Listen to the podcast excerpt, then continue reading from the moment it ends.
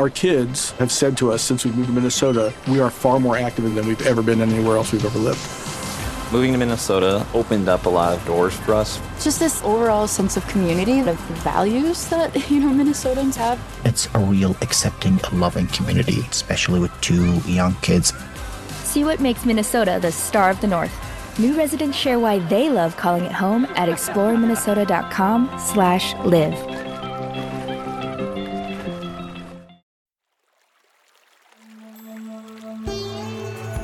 Everyone. I'm Deb Flashenberg. Welcome to Yoga, Birth, Babies, a podcast produced by Prenatal Yoga Center. We will be diving into everything prenatal yoga, birth, and baby related, hoping to inspire, educate, and empower you through your journey into motherhood. Thank you for listening. Hi, I'm Deb Flashenberg. I'm your host for Yoga Birth Babies, and today we have a community birth story. Actually, it's two birth stories from the same person. I love hearing from the community and hearing how their births went. Now, this birth story, or both birth stories, is really from the view of how to talk about birth trauma from the birthing person's perspective. So, Eliana Bulk, she is a yoga teacher specializing in yoga and cancer and chronic pain and prenatal and postpartum yoga. So, she does have a lot of understanding of this. And it's not just about birth trauma, but what she really brings to the conversation is how she took the experience from her first birth and used it to empower her and deeply educate herself in preparation for a second birth.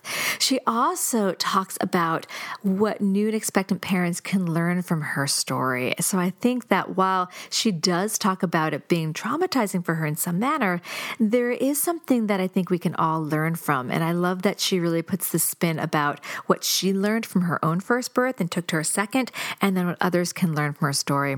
Now, that said, I do want to say if you are particularly sensitive to hearing about birth trauma, if that's going to be a trigger, you may not want to listen to this one because I don't want to upset you in any manner that way. If you are up for it, then awesome. Take a listen, but no hard feelings if you press stop and move yourself on to the next.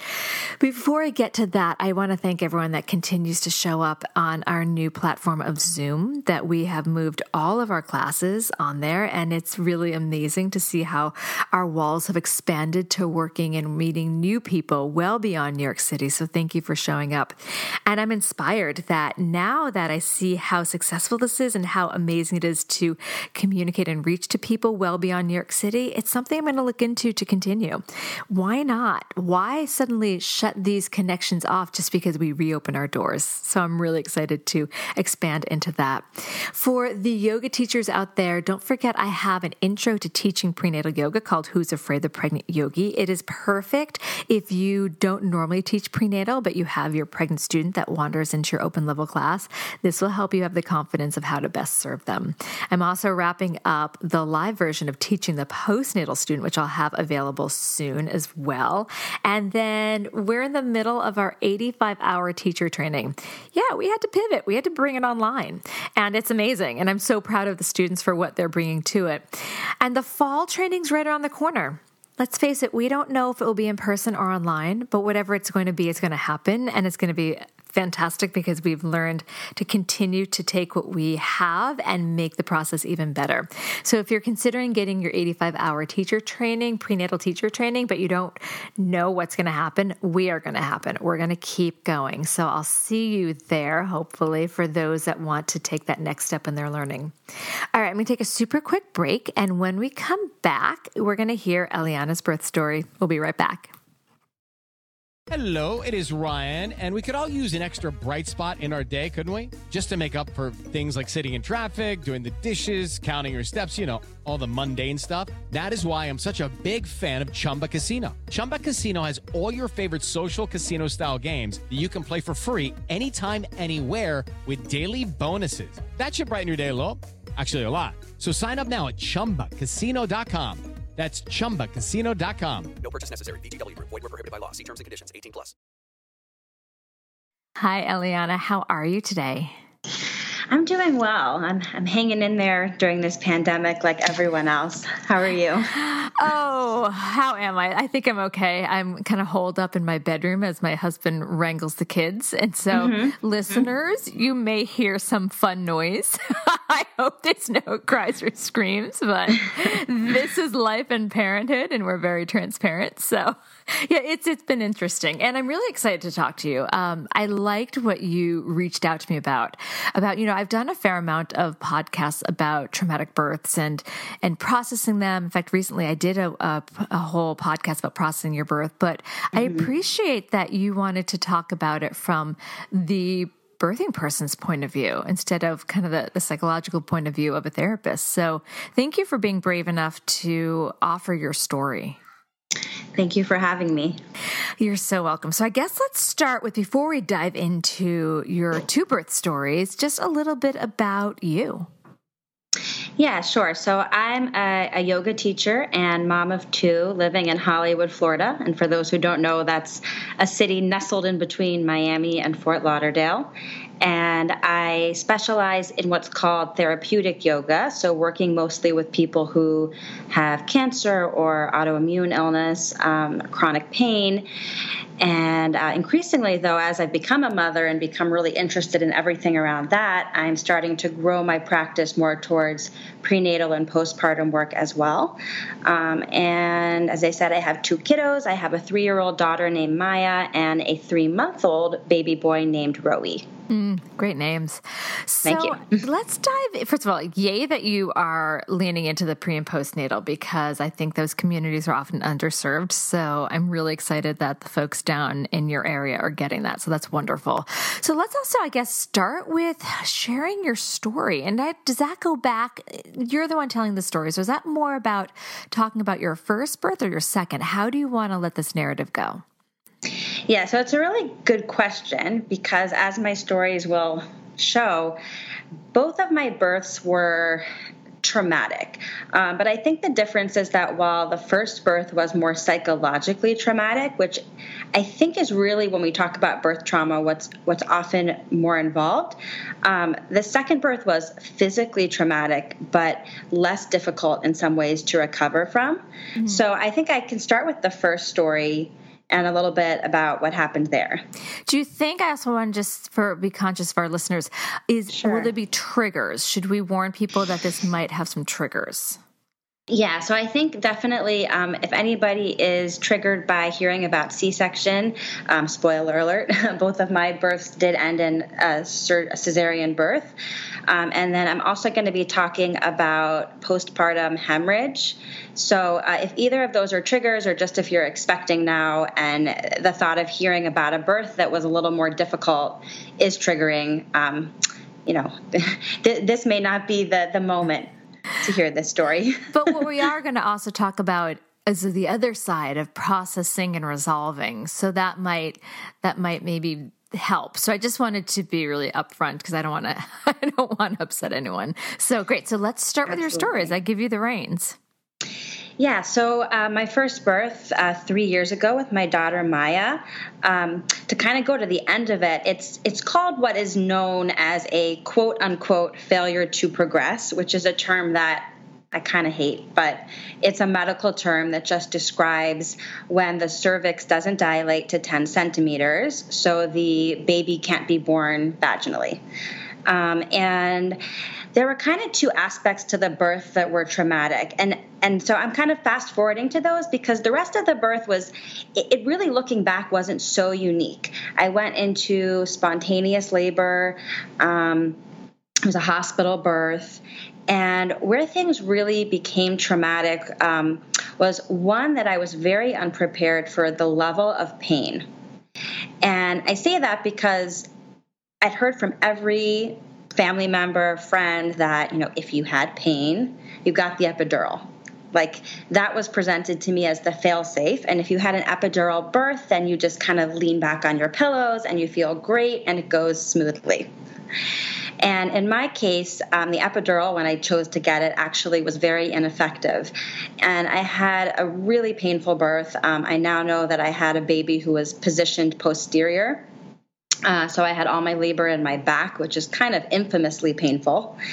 And um, it, it, was really the kind of pain that was suffering, which is something I know you talk about in some of your other podcasts, right? The difference between pain for a purpose mm-hmm. or pain that feels like suffering. Like I wasn't experiencing it as, oh, I'm getting closer to my baby. I was just kind of in a twilight zone where the pain was overwhelming and I didn't have a team who could support me.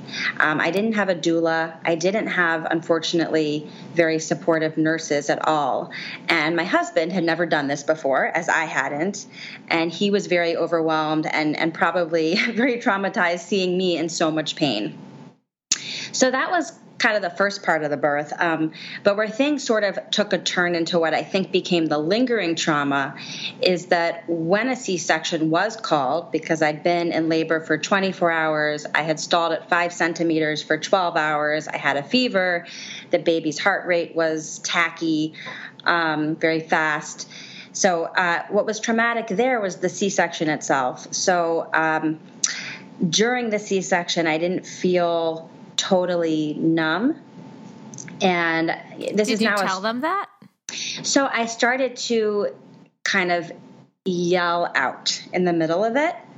And I now, you know, I'm unsure whether was I actually not numb or was it my perception because no one had prepared me for the amount of pressure and pulling that you feel during a cesarean.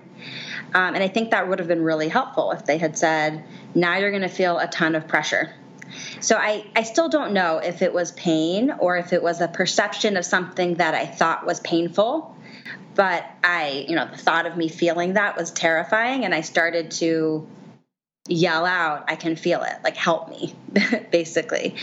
Um, so that alone was really, really terrifying. Mm-hmm. And as a result, I was given a sedative called ketamine, which is a very um, safe drug, um, but one that produces hallucinations. And so that was used to kind of knock me out to make sure that I wasn't feeling the pain of the surgery. Um, but it can produce some undesirable effects afterward. Uh, so for me, I had uh, pretty bad hallucinations, and I know this this sounds crazy and is is really hard to hear probably, but I hallucinated that I had died in childbirth. Oh goodness. Yeah. So, like true out of body experience. Um, and I, I, was shocked when I came to and realized that I was alive. Like, I mean, shock. Like, I could not believe it. So that particular point was the most triggering part of my birth was just that experience of the grief I felt thinking that I had not made it through the surgery. Um, and I, that really was kind of the the sticking point um, for a while afterwards. How did you work to process and heal from that? Yeah, great question. um, so it's interesting because initially I didn't even feel that traumatized by it.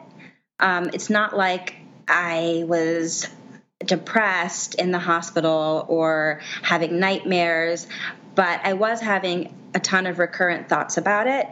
And what I think is such a blessing is that I started to tell my story pretty much from the get go. And that may just be the kind of person I am. I'm pretty open about some things, I guess about things like this. And right away, I started telling friends and family, like, this was my birth. This is the crazy thing that happened. Uh, and I think that is prob- was probably part of my healing from the beginning because I wasn't carrying the trauma in my body the same way as something that was secret or shameful. Mm-hmm. Um, so I think it, it started there, looking back. And then continuing from that, I would say sharing and finding support with other people who had been there um, I've actually never been in therapy for my birth. I thank God I, I didn't get to a point where I needed that. I'm very grateful for that. Uh, and a big part of it is that I really quickly sought out networks of people who could understand. And just knowing other people had been there, maybe not with their the exact situation of my particular crazy hallucination, but people who'd had similar stories was really comforting and normalizing for me.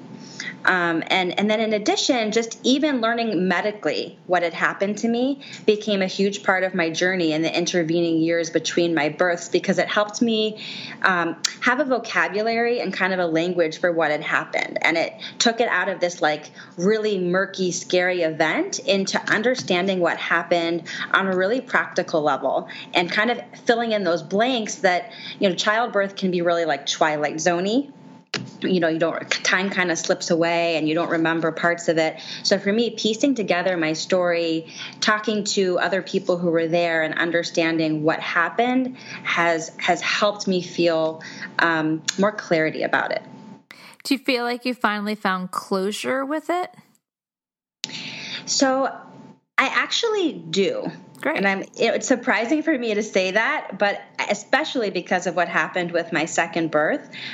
But I, I do feel that I got closure because for me, I as well, I spent a lot of time trying to understand what had happened because I think a part of me believed that if that I somehow could have prevented it from happening.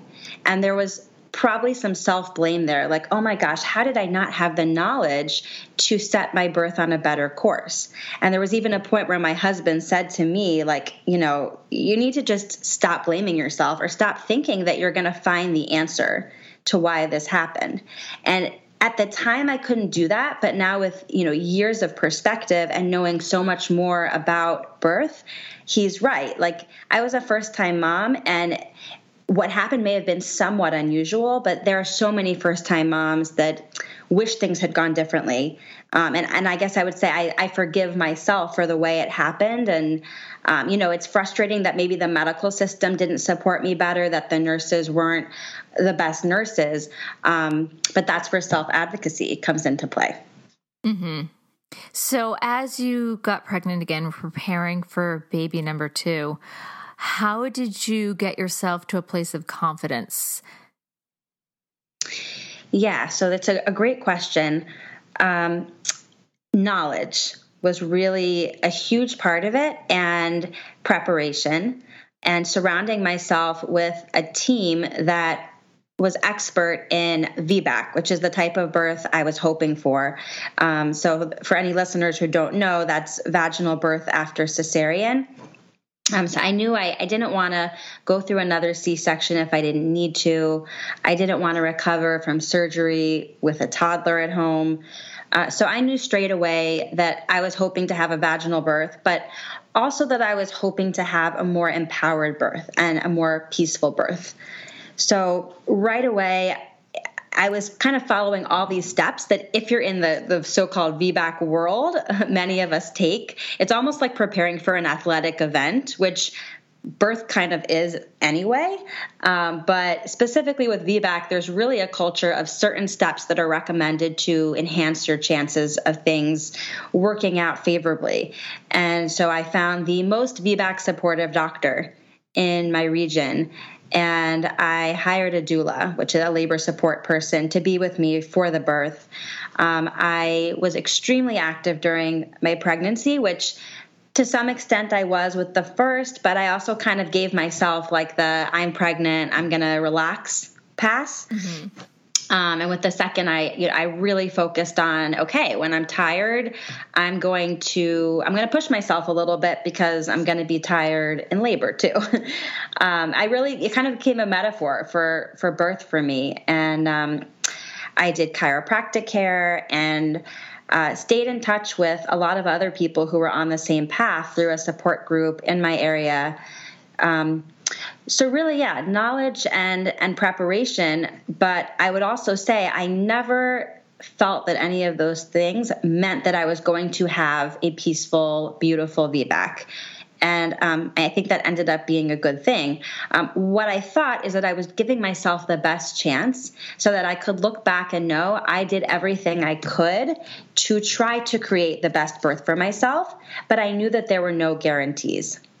That's really interesting. I like that you were talking about there's no, because it's true, there's no guarantees. And I think sometimes we can get caught up in what the, the birthing within methodology calls, calls like the birth pie. Like I did all the things on the recipe. Mhm. Why didn't the pie turn out this way? So I really appreciate that even with the preparation, which does bring confidence and can be hugely helpful, there's a non attachment to this is how it will be because because we never know. We never know how it will be. But i do i'm going to take a quick break. When we come back i want to start to hear how the second birth unfolded and how your knowledge was able to support you during that. We'll take a quick break Hello, it is Ryan, and I was on a flight the other day playing one of my favorite social spin slot games on chumbacasino.com. I looked over the person sitting next to me, and you know what they were doing? They were also playing Chumba Casino. Coincidence? I think not. Everybody's loving having fun with it. Chumba Casino is home to hundreds of casino style games that you can play for free anytime, anywhere, even at 30,000 feet. So sign up now at chumbacasino.com to claim your free welcome bonus. That's chumbacasino.com and live the Chumba life. No purchase necessary. Group. Void were prohibited by law. See terms and conditions. 18 plus. Hello, it is Ryan, and we could all use an extra bright spot in our day, couldn't we? Just to make up for things like sitting in traffic, doing the dishes, counting your steps, you know, all the mundane stuff. That is why I'm such a big fan of Chumba Casino. Chumba Casino has all your favorite social casino style games that you can play for free anytime, anywhere with daily bonuses. That should brighten your day a little. Actually, a lot. So sign up now at chumbacasino.com. That's chumbacasino.com. No purchase necessary. VGW Group. Void were prohibited by law. See terms and conditions. 18 plus. okay so you prepared i love that how much preparation did you do similar preparation for your first birth Not at all. So with my first birth, it's funny looking back because I, I think I thought I was like relatively knowledgeable. And I laugh at that now because I'm really a birth junkie now. and I, I really didn't know a lot. I mean, I took I took yoga and I was already a certified and practicing yoga teacher. So I had, you know, some breath work under my belt and I was I was healthy and fit. But my knowledge was really limited and I didn't have a doula. I didn't do chiropractic care. I didn't do spinning babies, which I became hugely into with my second um, because I was hoping to have a, a an easier time with positioning of the baby. So it was totally different the second time around. So, so you had great preparation. So, I guess let's lead into your second birth story. Yeah, so the the second birth, it's funny. It started very similarly, um, down to the fact that I went into labor both times at 39 and plus four weeks of gestation. so exactly the same day, both times, and both times my contractions started out of nowhere. Like there was no there were no signs. It just they started, and when they started, they started fast and furious. So. I think I started at something like a couple minutes apart and progressed to having contractions a minute apart within a few hours. Um, so that was the similarity. Uh, and it, the difference was really in how things proceeded after that. So, with my first birth, and I, I didn't say this earlier, but we went to the hospital um, and found out that I was only one centimeter dilated um, e- even though my contractions were suggestive of something much more progressed than that. And we ended up staying in the hospital, which I blame that nurse for because I could not have known how ridiculous that was. But I was in a lot of pain even at that point, um, and this nurse wanted me to stay. And she may have been going on your pain tolerance Right. you know if you if you showed up at one centimeter i mean who knows i'm just just kind of using a eagle eye here. If you showed up and they weren't that bad but if she saw that you were in a fair amount of pain i think they tend to assess not just from dilation but by your not your cope but like the the level of pain assessment. So i so um that may have been the reason she offered to keep you Yeah, exactly. And I think I even heard her say something on the phone to my doctor, like she's only at one, but like I can't send her home like this. Uh, you know, yeah, I, I, I think definitely. I, and I seemed maybe like someone who was going to go fast. um, so um, the, the the second time, so I went in at one centimeter, got an epidural pretty early, and then you know, as you know, once you have that, you're immobile. Um, and with the positioning I did have of posterior baby, it led to really having a lot of interventions and ultimately stalling um, and, and not really feeling like there was a lot I could do about it. So I guess the main difference this time is that I was really determined um, to not let that repeat itself. I wanted to labor at home as long as possible. I wanted to use as many tools as possible, um, you know, some coming from my doula, from the mental work I had done, to try to delay that epidural. Um, not at all to demonize an epidural, but simply because for me, being on one, um, you know, s- seemed to have been a kind of an issue, and it because it didn't work. so, uh, I ironically I didn't end up spending that long at home anyway, because even with laboring at home as long as I could, I, I had such aggressive contractions that my midwife uh, and my doula were like, "You need to go to the hospital." And I said to them, like, "Okay, but what if it's like last time and I'm at one centimeter?" And they said, "Then you can come home." If you know if you want to, but you really sound like you're further than that. So uh, I, I headed to the hospital and I was further along, and then I progressed like dilated really efficiently which was which was interesting because that was kind of one of my fears was that my body wasn't going to do that because that was kind of that was my you know stumbling block so to speak the first time was that you know so-called failure to progress. Uh, this time my body dilated beautifully and efficiently. I didn't need any pitocin. Um, but where things got tricky was when we got to pushing. Um, so, pretty shortly into pushing, it was understood that baby was posterior again. And that was such a letdown for me because I spent so much time trying to prevent that in this pregnancy. Like, I practiced spinning babies, which, for those who don't know, is this whole technique of different um, balancing positions and techniques you can do to try to optimize the position in the pelvis. And I'd been doing that the whole time. I wasn't reclining at all. Um, I was getting regular chiropractic care, and still there must be maybe there's something about my body that the babies love to nestle in there in that sunny side up position.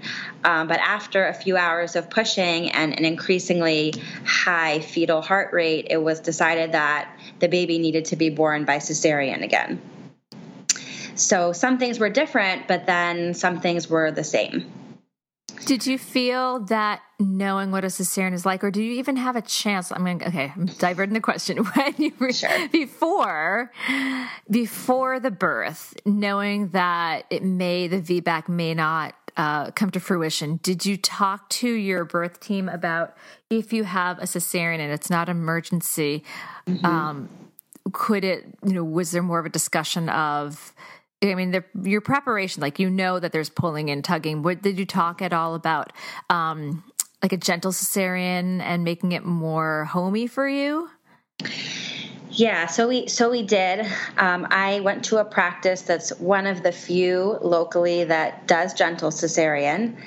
Um, what was kind of sad is it turned out that my OB was out of town for the exact day that I was delivering. She was literally here for uh, for months except for that one day that I delivered she was at a conference and her backup OB um, was really lovely and sweet and did it you know great but I don't think that she has that experience, I guess, with gentle cesarean. And there wasn't really the time to ask for it. Like once they started moving, and you know, you you probably know this about about cesarean, it, they move quick, mm-hmm. even though it wasn't like emergent emergent they were moving quick. And i was trying to find my voice to ask for some of those things. Like people were just joking around and you know i wanted like nice music or something but i didn't feel quite as confident because i didn't know the doctor. So if it had been my doctor you know i would have and they wouldn't allow my doula to come into the or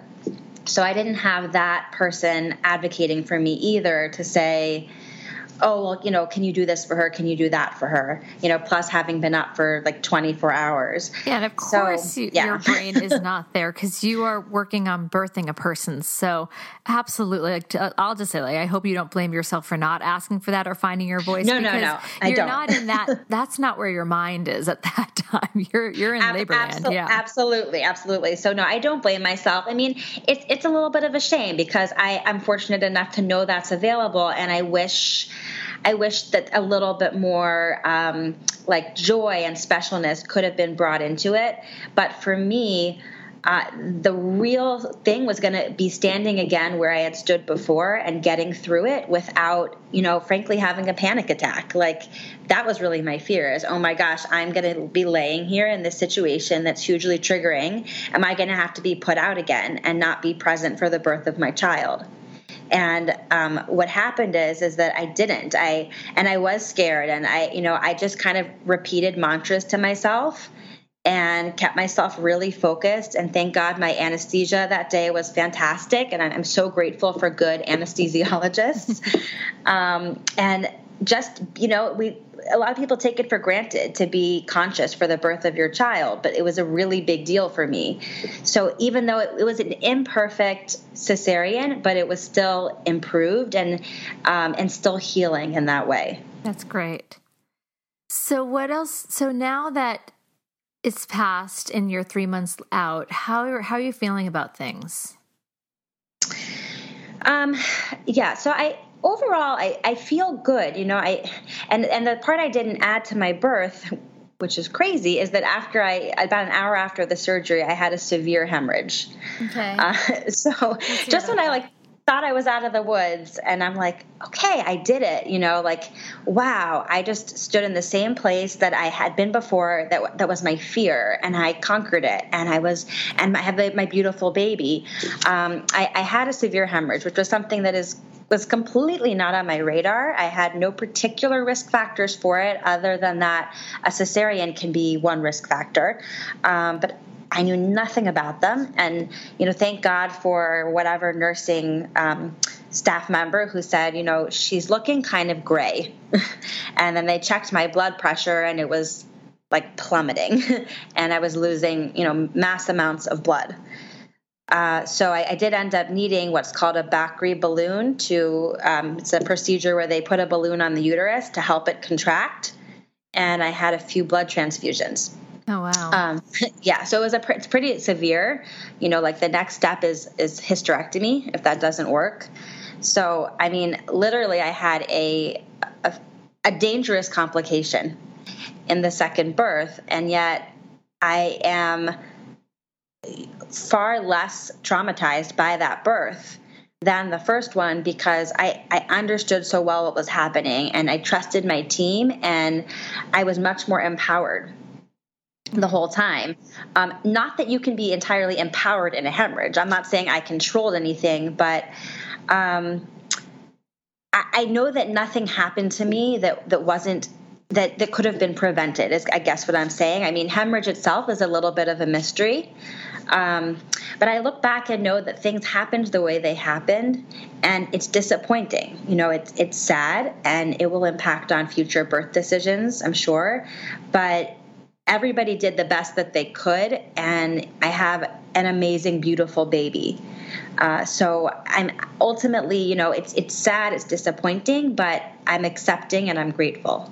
And also, it seems like having the knowledge and being part of the decision making also impacted. We know that birth rarely goes as we envision, but when you understand what's going on and you're part of the decision making, many people feel more satisfied. So that's that's what I'm hearing. Yeah, I'm definitely with. Um, with the decision for cesarean, I mean, it's not like I'm the one who called it, but it was pretty darn clear that my team had given me a really long time with pushing. I had pushed for several hours, um, which, you know, in a hospital setting, that's a long time. And I could hear the heart rate and it was like like the sound was disturbing to me mm-hmm. and I, they were trying they tried so many positions with me you know they, we tried using like you know the rebozo to kind of like jiggle things into a, a, different a different position. And i chose this practice because i knew if i if i had a surgery again it was because i really needed to have one. Mm-hmm. so of course i can ask myself like there's this tiny question sometimes like should i have pushed longer? Should i have asked to push longer? But i mean come on at a certain point like and that comes with its with risks as well you know so i really have yeah having trust in the team and, and not feeling like anything was pushed on me right. but just i didn't even have to make the decision because it was so clear to me that the decision being made was the right one and you made the decision to go with a practice that you trusted because exactly. unless we as birthing people go in obviously with the medical background we're not really making you know those type of decisions like cesarean or not but by making the decision early on to find a practice that you can lay your trust in so they make these decisions can bring a sense of confidence that you're not second guessing yourself yourself. So you, you were part of the decision making on that part. So I, I do have a couple more questions. I, I want to ask about how you're hoping that sharing your story, what new and expectant parents can learn from this. We're going to take another break and we come back. I definitely want to hear uh, what you're hoping they take away from this. Okay, we'll be right back. This is the story of the one. As head of maintenance at a concert hall, he knows the show must always go on. That's why he works behind the scenes, ensuring every light is working, the HVAC is humming, and his facility shines. With Grainger's supplies and solutions for every challenge he faces, plus 24 7 customer support, his venue never misses a beat. Call click grainger.com or just stop by. Grainger, for the ones who get it done. Okay, we are back. So these are two pretty, pretty extraordinary birth stories, and I'm so glad to hear that you are feeling so empowered and and courageous from them, and and on the other side. So, what are you hoping new and expectant parents can learn from your stories? So, the first one is something you just addressed, which is the power of knowledge and choosing your team. Um, that, you know, I, the second birth was, despite being so you know crazy and something that could have been so traumatic was so much less so because I had every bit of knowledge I could have, and I had that power of choosing my team. So, the first thing I would say is just to really choose your team carefully and learn about birth and know what your priorities are for birth. Um, and of course, some people are way more laid back about it, and that's fine too. But um, educate yourself because sometimes you think you don't have a preference and then i talk to i talk to parents who after the fact are experiencing trauma like me the first time because they didn't know what they didn't know. So um, in this case i really think that knowledge can be power and that choosing your a team that serves your beliefs is power. Um, the second thing I would say relates to how we listen to traumatic birth stories.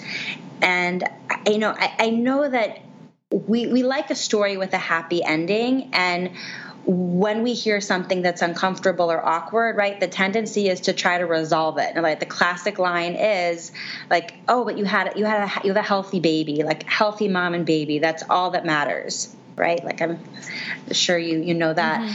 And I just think, you know, really to give pause to responding that way and to realize that for somebody who's been through a traumatic birth, you know, a healthy baby may not have been enough. Of, of course, of course, of course, we all want a healthy baby.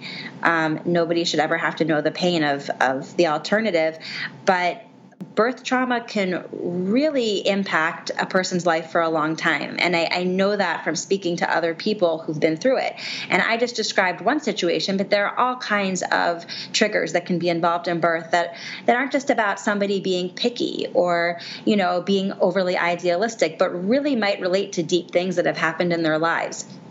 And so I would just encourage people to to try to um, reserve that impulse a little bit to to feel like you have to respond right away or that you have to try to spin the story positive. And listen and and say i'm sorry that happened to you or you know just let the pe- people tell their story. Um, because you know really that that non-attachment and and non-judging is so helpful. And and it's and it's kind of what parenting and yoga are about too right? Mm-hmm. absolutely So I guess I never, I never came back, and it's my fault. About how are you now, three months later? Um, I'm doing pretty well. I mean, I, will say so. So I didn't foresee a pandemic happening. um, yeah, no, I gave birth in January. so right, I didn't. I don't have special powers that divined that happening. wow. So I mean, it's been pretty intense. You know, right around the I think at at my six week postpartum visit, I got the okay to start some light exercise, and I'm I'm a very um, I'm usually a pretty fit person. I'm a yoga teacher. I was really excited to get back into my workouts, and I was like, you know, I'm doing really well, managing both kids, and then I found out that my husband was going to be working from home and that we were going to be social distancing and, and everything. So um, I'm doing well, you know, but like everyone else, I'm adjusting to my new normal. Um, I actually feel grateful that at least I had that initial six or so weeks to recover um, because I can't imagine what it would be like to come home now and have my toddler home and not be able to have any extended family visit. Mm-hmm. Uh, so, you know, I'm doing really well. I would say, like, intellectually, there's some future concern about um, the hemorrhage and and whether that could happen again with a future birth. And that is something that I'm going to need to spend some time on medically and that's that I'm going to need to make some decisions about um, regarding my next birth. But um, overall I I feel good and I, I feel healed. I'm really glad to hear that. Before we wrap up, is there anything else that you feel that new parents, um, any tip or piece of advice or anything from your story that you really want to highlight? Um, this yeah this is this kind of we didn't really talk about parenting today sure. so much but but this is a tip that can be i mean it can be true for parenting it can be, it can be true for birth preparation and it's funny coming from me because I'm a huge researcher, but I would just say to be comfortable using your intuition. And I say that as someone who's like really type A and loves to research. And I think nowadays we're all we've all become like researchers because there's there's Google and there's so many different online groups and those are such a great resource. But sometimes you just have to step back and like feel what your body is telling you and make decisions um, with that feeling and not with that, what anyone else is doing. So I guess that's my way of saying like knowledge is power, but intuition is a type of knowledge, and to try to lean into that um, in your birth and, and in your parenting.